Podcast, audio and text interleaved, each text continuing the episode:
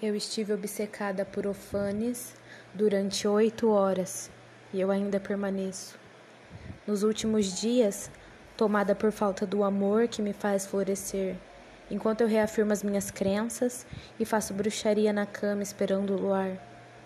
Sou feliz no momento em que ouço a sua voz, mesmo que não seja o suficiente. Então eu faço o amanhã chegar mais cedo os meus sonhos, estimulados por ciência e espiritualidade durante a noite, me dão a paz que eu tanto gosto de sentir.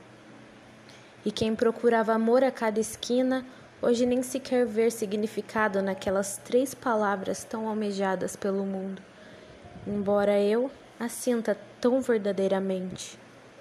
Por isso elas em si me parecem apenas palavras. O real sentimento vive dentro de mim como se eu fosse feita só de amor. Então eu floresço e renasço no momento em que você está junto a mim. Eu estou pronta para viver de novo, enfrentar o que vier pela frente. Como meu adubo, minha pilha, a motivação da minha vida para ser forte e seguir em frente há seis anos. E agora eu posso me deitar tranquila, sabendo que tudo isso esteve junto a mim e ainda está. Mesmo que distante, a vida brilha novamente.